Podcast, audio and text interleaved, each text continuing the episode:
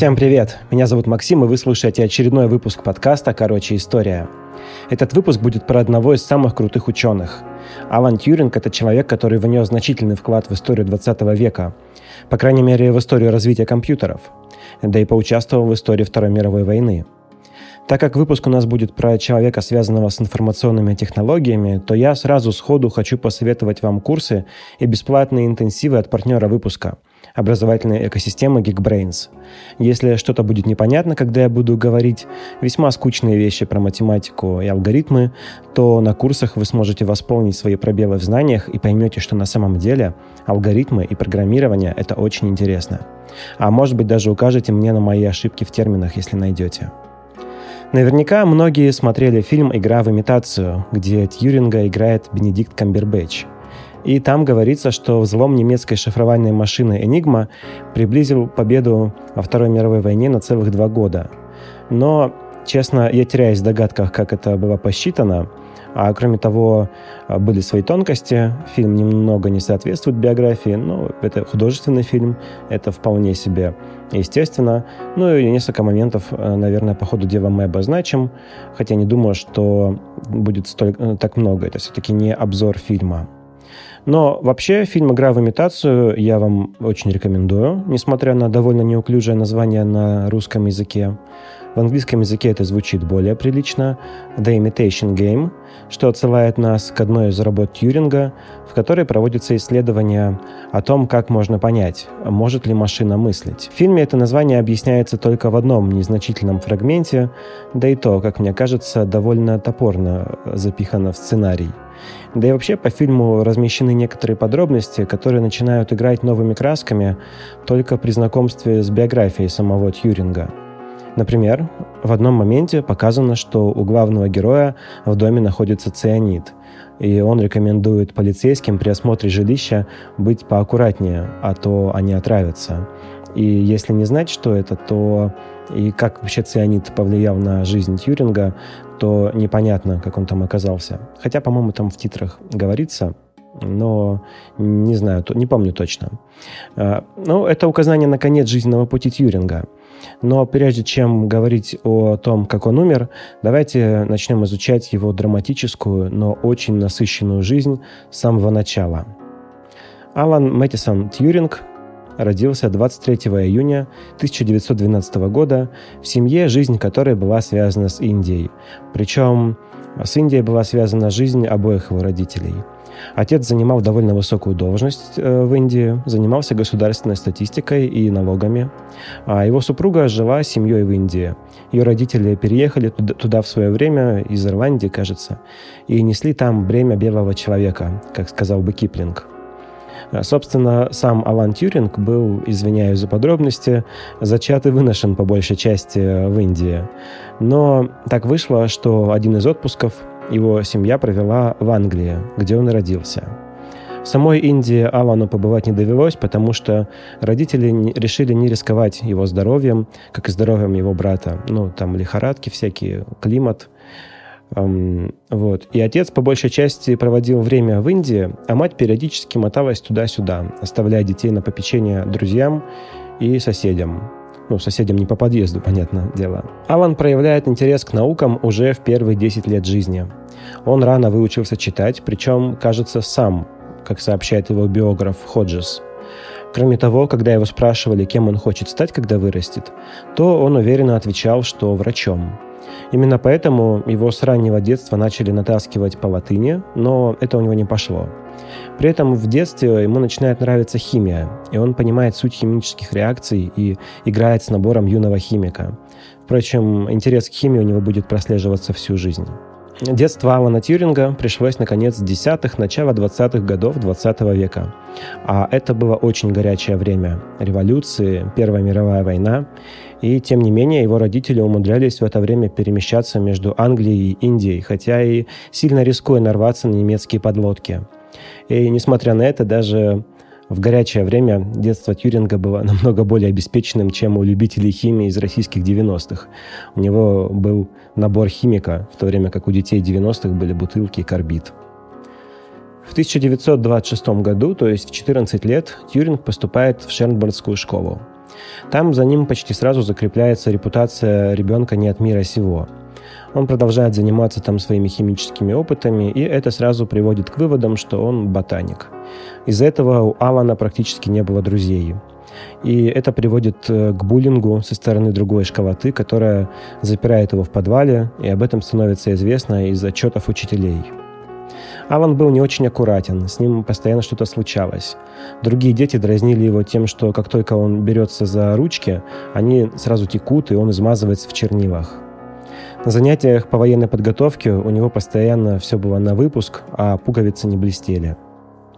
Отчеты учителей также полны раздраженной критики по поводу того, что Алан не командный игрок, что ему не интересно ничего, кроме математики, да и математику он предпочитает изучать сам, а не в классе.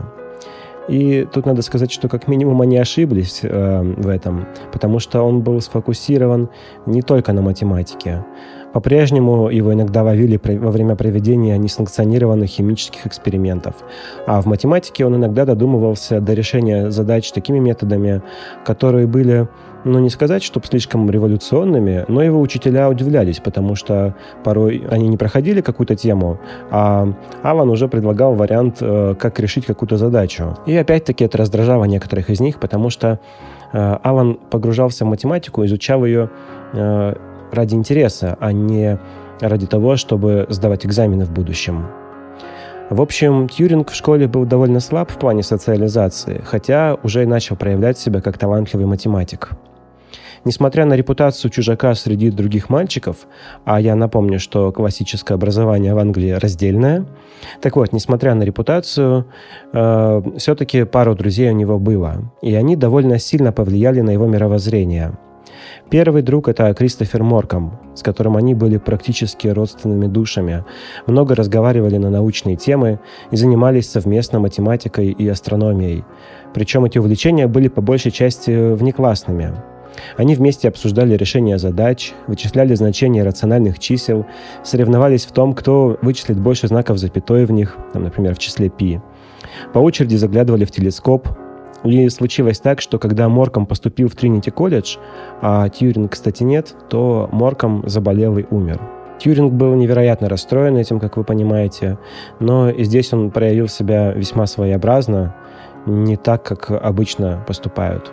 А, логично было бы предположить, что после этого трагического события он э, сильнее бы укрепился в вере, но Тьюринг был не таким – это трагическое событие, наоборот, обратило его к атеизму. А как вы понимаете, классическое английское образование предполагало, что выпускники должны были стать добросовестными членами англиканской церкви. Тут вот вспоминается Ричард Докинс, который получил классическое образование, а, и несмотря на то, что он стал иконой атеизма, по сути, но он вспоминает о том, что религиозные идеи а, вбивали в голову довольно-таки старательно. И ему потом потребовалось э, много читать э, философов, э, сознательно работать над собой. Но Алан Тьюринг писал, что на его обращение к материализму повлияла смерть близкого друга, одного из немногих, с кем ему удалось достичь взаимного понимания. Другим другом Тьюринга был Виктор Беутел, с которым они занимались криптографией на начальном уровне. Ну, я думаю, что если ваше детство пришлось на 90-е, э, до эпохи массового распространения компьютерных, компьютерных игр, то вы наверняка тоже э, знаете, э, что такое игра в шифры. Это когда вы переписываетесь, заменяете одни буквы другими или одни буквы, буквы на какие-нибудь значки. Эм, я помню, тоже этим занимался и, и перепиской, и вскрытием таких шифров. Эм, и вот, э, видимо, это увлечение позднее повлияло на работу Тьюринга, одну из э, самых важных его жизненных вех, о которой мы обязательно поговорим достаточно подробно.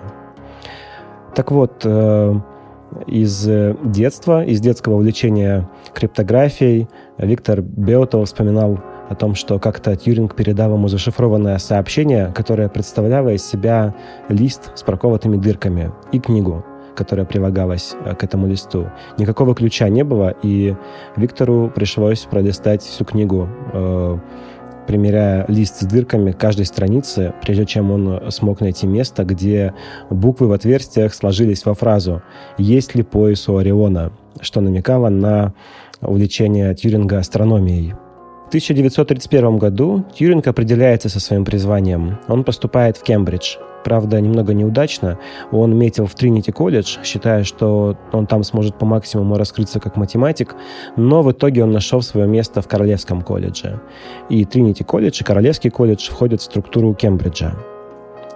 В университете Тьюринг продолжает оставаться нелюдимым, общаясь лишь с избранными – на дворе был 1933 год, Гитлер стал рейхсканцлером Германии, и Европу это начало довольно сильно пугать.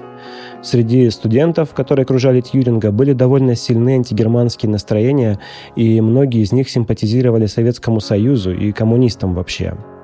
Они создали антивоенный комитет, а, и Тьюринг постоянно тусовался с ребятами из этого комитета, и в одном письме матери он даже пишет о том, что после очередного общения с ребятами из антивоенного комитета он подумывает о поездке в Россию, и ему могут ее организовать. И в Россию он, кстати, так и не съездил, точнее, в Советский Союз. Не знаю, э, э, разочаровался бы он или нет, сложно предположить, потому что ну, некоторые из английских социалистов э, после поездки в Россию разочаровывались в коммунизме. Во время учебы Тьюринг посещает лекции Людвига Витгенштейна, знаменитого философа. И есть даже э, вроде как сведения о том, что Тьюринг и Витгенштейн э, спорили, потому что Витгенштейн считал, что математику не следует относить к наукам, потому что объект исследования у математики слишком абстрактен, что математика не только исследует свой объект, но еще и создает его, устанавливая правила. То есть э, цифры, они, числа, они существуют не объективно. Это какая-то абстракция. И вроде как в настоящий момент в научном мире преобладает компромисс, что математика, конечно же, наука, но ее нельзя отнести к естественным наукам, потому что естественная наука работает с объектами материального мира. А, но все-таки математические идеи постоянно находят свое выражение в реальности и на самом деле работают, как вы понимаете. А, и как правило, математики сначала находят какие-то методы, и которые изначально непонятно, к чему вообще их можно применить, а затем возникает какая-то задача, привязанная к реальности, а, где эти методы уже используются по назначению. И происходит это потому, что для постановки математических задач нужен только мозг. В общем-то, и решить их, наверное, можно только мозгом. Просто для некоторых нужен мозг настолько прокачанный, что проще и полезнее использовать компьютер. Тьюринг довольно спокойно а, заканчивает Королевский колледж в 22 года и защищает диссертацию на тему что-то связанное с центральными предельными теоремами. Мне это, к сожалению, ни о чем не говорит, но вообще о математике мы поговорим.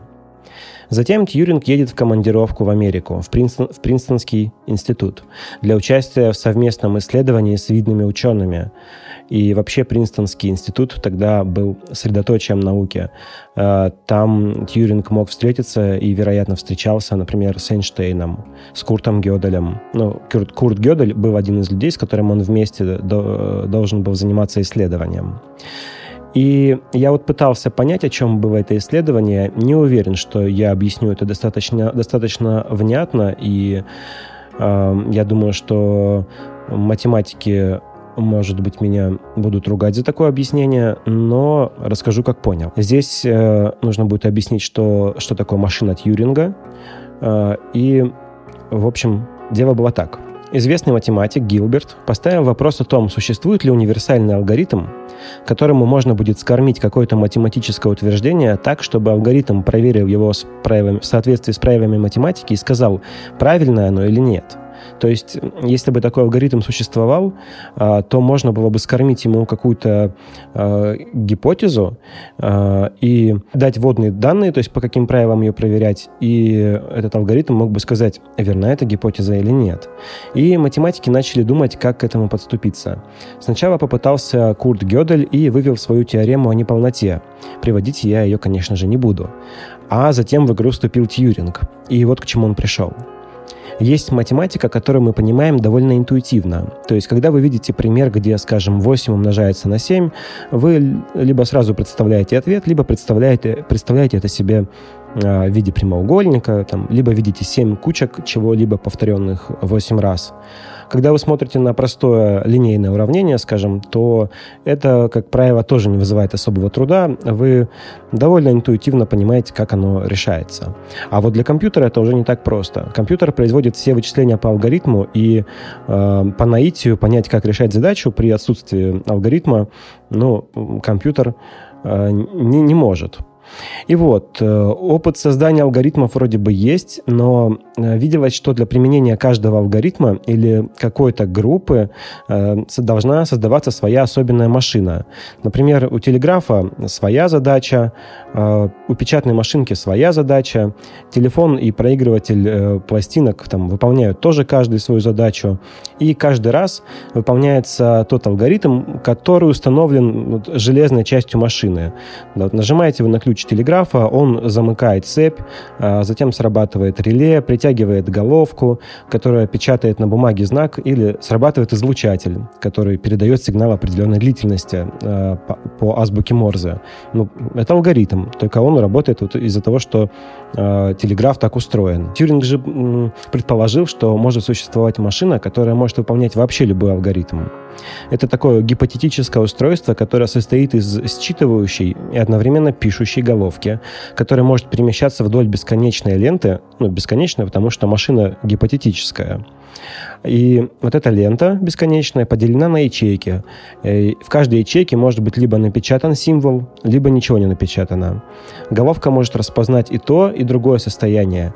И вот эти состояния являются одновременно и информацией, и инструкциями. Инструкции могут быть в духе переместиться по ленте вправо или влево на определенное количество символов, напечатать или стереть символ в ячейке.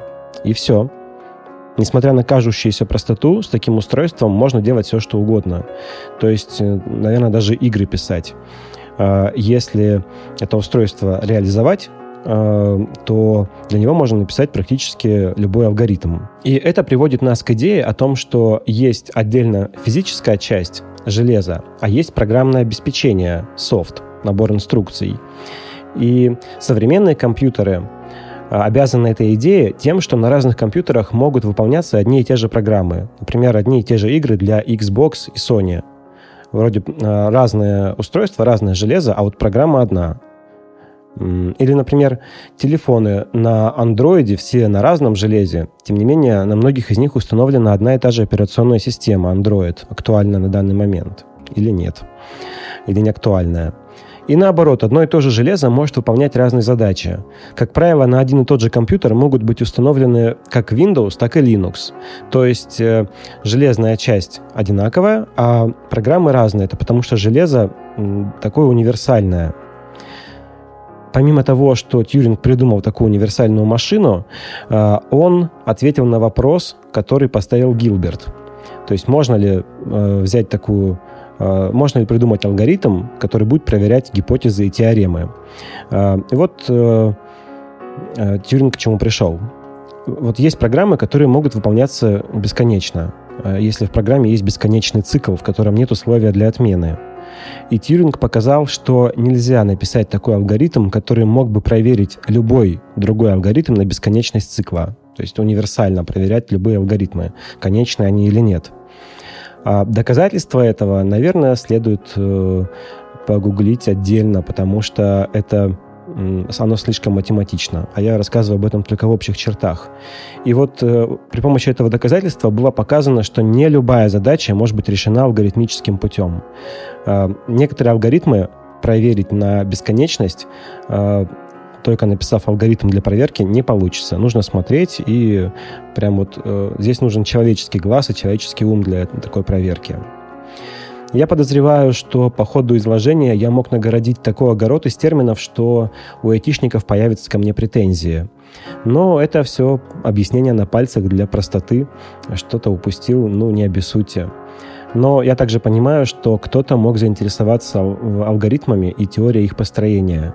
И всем, кому хочется в краткие сроки научиться понимать теорию алгоритмов и применять это на практике, я хочу посоветовать посетить онлайн-курсы и бесплатные интенсивы от образовательной экосистемы Geekbrains, где вы можете научиться разработке приложений и игр для разного железа, разных операционных систем, для Android, для, для iOS, на разных языках программирования, Java, Python.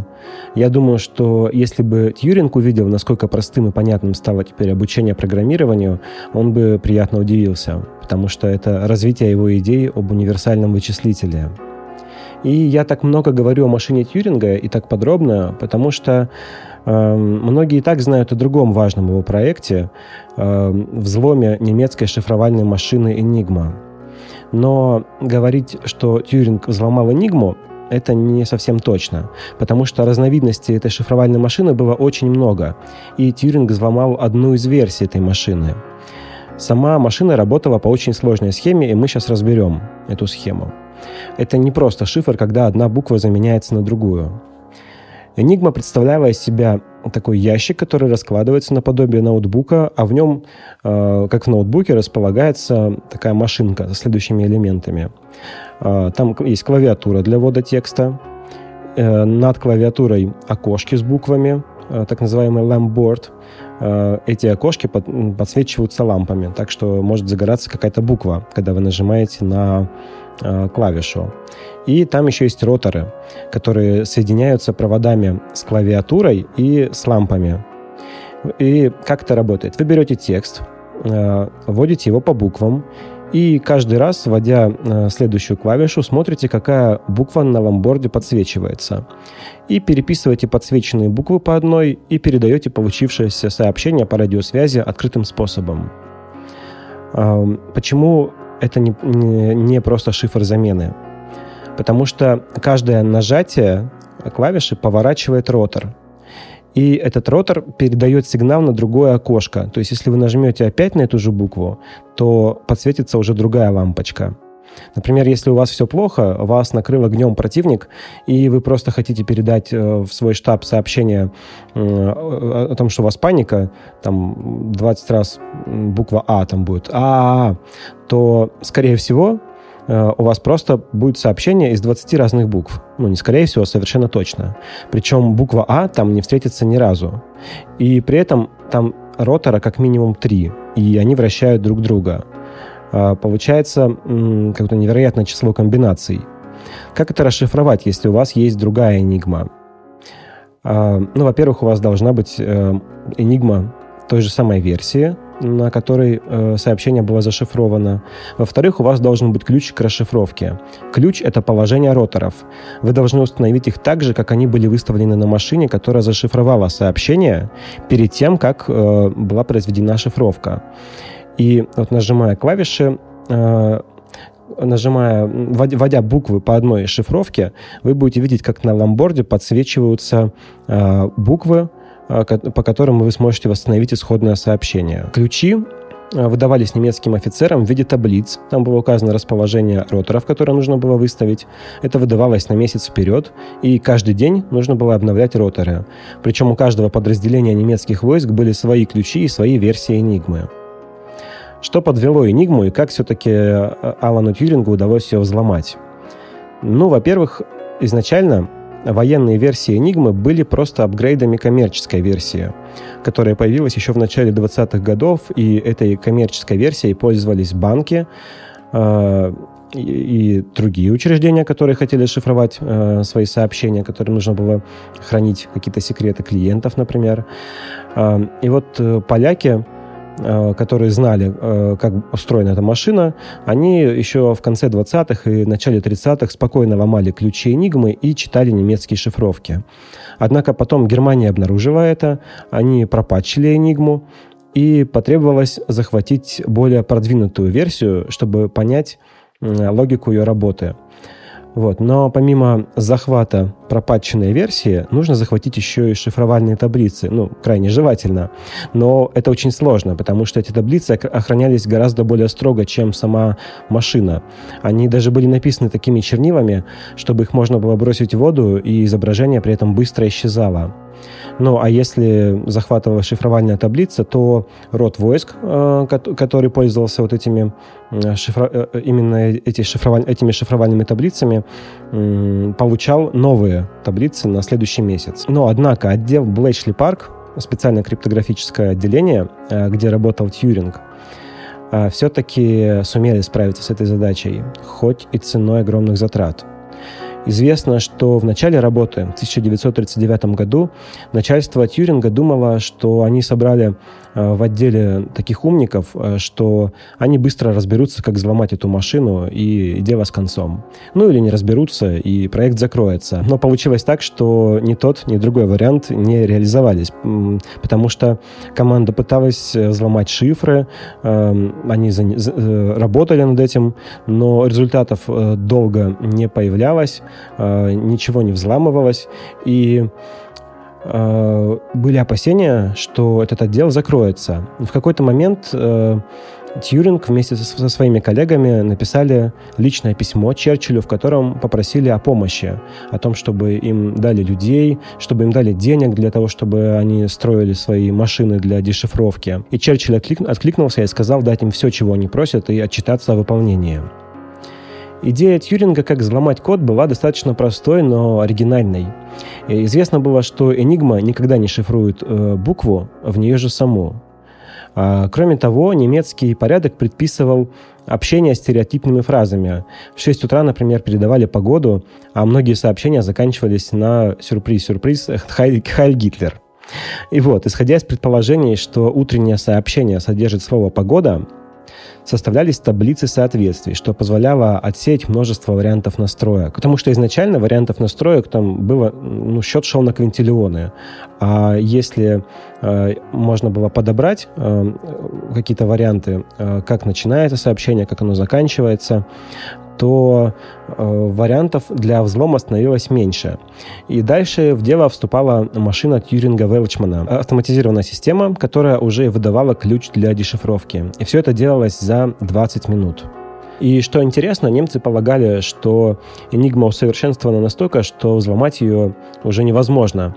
Поэтому они списывали знания э, британцев и их союзников о передвижениях войск на разведку. На то, что у Англии такая прекрасная разведка, а немецкая контрразведка э, уступает. И для того, чтобы немцы не догадались, что, э, что Англия умеет взламывать Энигму, британцы не всегда выдавали свое знание. Иногда англичане знали о том, что состоится какая-то атака, а, бомбардировка, а, обстрел, и пропускали атаки, то есть приходилось жертвовать людьми. После окончания войны были, были уничтожены все материальные следы работы над немецкими шифрами, а обстоятельства были засекречены и не все известно до сих пор. Во время войны Тьюринг также разработал устройство для шифрования речи под названием «Далила», которое превращало голос практически в белый шум, а затем могла его расшифровать. Ну, и еще следует рассказать о том, как он жил в военное время, находясь в Блэчли-парке. Среди своих коллег он прослыл чудаком, опять-таки, потому что не очень-то следил за своим внешним видом, работал на износ – мало общался с коллегами, кроме соседа по комнате, который, кстати, учил русский язык и симпатизировал э, коммунистам. Но был ли он шпионом, как показано в фильме, мы точно сказать не можем. Также в это время он сделал предложение своей коллеге Джоан Кларк, которую в фильме сыграла Кира Найтли. Но потом он передумал, потому что осознал свою гомосексуальность. Хотя его личная жизнь довольно загадочна, и мы немного обсудим ее в конце. Говоря об идеях Тьюринга, нельзя, конечно, не затронуть его работ, которые касаются искусственного интеллекта. Предложив свою идею универсального вычислителя, Алан Тьюринг задумался над тем, что будет, если такой вычислитель будет усложняться. Так он пришел к идее компьютера под названием ACE или ACE. А, идеи этой машины до сих пор лежат в основе современных компьютеров – более того, Тьюринг полагал, что человеческий мозг — это тоже компьютер. а сам человек — это такая биологическая машина. И после войны он вообще увлекся биологией. И э, Тьюринг задавался вопросом, что если компьютер станет настолько же сложным, как человек? Сможет ли он мыслить? И здесь мы разберем так называемую The Imitation Game. Тьюринг в 50-м году опубликовал статью, в которой поставил следующий вопрос – если один и тот же человек пообщается сначала с другим человеком, а затем с компьютером или наоборот, и не сможет отличить одного от другого, то можно ли сказать, что этот компьютер умеет мыслить? Ну, если сам испытуемый достаточно вменяемый, конечно. С точки зрения Тьюринга было неважно, что происходит с устройств, э, внутри устройства или мозга. Э, важнее то, что мы видим снаружи. Если компьютер показывает себя как мыслящее устройство, то, может быть, его и вправду стоит считать мыслящим. Эта идея называется тест Тьюринга, и вообще это такой философский вопрос, и его решение, пожалуй, я оставлю вам на подумать. Но компьютеры ведь и вправду э, постоянно улучшаются. Современные компьютеры очень быстрые и постоянно становятся круче, но пока что достаточно легко отличить разговор с ботом от разговора с человеком. Выходит, что Тьюринг придумал эту идею сильно заранее. В его время компьютеры еще были на перфокартах и лампах и занимали целые этажи, но, вероятно, скоро тест Тьюринга снова пригодится. А в Geekbrains есть факультет искусственного интеллекта, где студент может стать тем самым, кто напишет алгоритм, который будет уверенно проходить тест Юринга. Главное не назвать его Скайнетом. В 1952 году 40-летний Алан Тьюринг знакомится с парнем по имени Арнольд Мюррей. Этому парню было 19 лет. И у них происходит небольшой роман. После встречи с ним Тьюринг обнаруживает, что из дома пропали несколько вещей. И, прямо скажем, это не было ограблением века, там какая-то мелочь пропала. Подозрения Тьюринга падают на его друга, он разговаривает с ним и не дает этому хода. Но через несколько дней дом Тьюринга вскрывают, когда его не было там, и оттуда пропадает уже больше вещей. Он обращается в полицию, и по ходу дела Тьюрингу приходится расколоться в том, что у него с Арнольдом Мюрреем был роман – дело в том, что тогда это подлежало уголовному наказанию. Это был состав преступления, который назывался «непристойное поведение».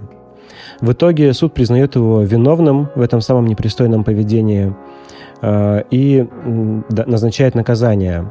Адвокат по ходу суда пытался намекать на то, что заслуги Тьюринга перед Отечеством э, в ходе Второй мировой войны были весьма значительными, но это не удается, потому что эта информация была засекречена. Ему в итоге предложили выбрать самому себе наказание – химическая кастрация или два года в тюрьме. Он выбрал первое, видимо, потому что хотел продолжать работать, да и вообще, судя по его письмам, он полагал, что результаты приема химикатов будут временными, и он скоро восстановится. Но, однако, в результате он прожил меньше, чем мог бы, если бы отсидел в тюрьме. Менее чем через два года, в июне 1954 года, его нашли мертвым в спальне. Рядом с ним на тумбе лежало надкушенное яблоко. Экспертиза показала, что он умер от отравления цианидом, который хранился у него в комнате. Яблоко на экспертизу никто не брал, и теперь невозможно достоверно установить, было ли это неосторожным обращением с цианидом, или он умер подобно Сократу, испившему свою чашу с ядом. А основания у него прямо скажем, были, потому что он замечал, что от приема химикатов у него э, происходят изменения с телом, э, что мозги начинают работать по-другому.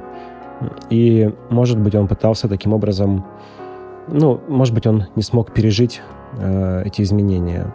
Ну, все может быть. На самом деле здесь э, достоверно предполагать, было ли это неосторожным обращением или действительно самоубийством, достаточно сложно. Королева Англии помиловала его в 2009 году специальным актом. Ну и в завершение хочется сказать, что уже после смерти Алана Тьюринга в 1966 году была утверждена премия в его честь. Премия очень престижная, это практически аналог Нобелевской премии в айтишном мире – и спонсор этой премии Google. Практически любой э, курс в Geekbrains может привести вас к этой премии, потому что спектр областей, в которых работали номинанты и награжденные премии, очень широк. От алгоритмов э, и архитектуры ЭВМ до 3D-графики. Я хочу посоветовать всем, кто считает своим призванием информационные технологии, посетить курсы и бесплатные интенсивы от образовательной экосистемы Geekbrains, при поддержке которой сделан этот выпуск. В описании выпуска будет ссылка на один из таких бесплатных интенсивов по программированию. И даже если вы не интересуетесь этим, но вас впечатлили успехи Авана Тьюринга, то тоже попробуйте. Вдруг у вас дремлет талант программиста. А еще Geekbrains гарантирует трудоустройство после полного прохождения курсов и даже в дистанционном формате. Это может стать хорошим началом для карьеры в IT. А выпуск подошел к концу. Спасибо, что слушаете и поддерживаете подкаст «Короче, история». Пишите комментарии, письма с критикой и предложениями, подписывайтесь и вступайте в сообщество подкаста. Всем спасибо, всем пока.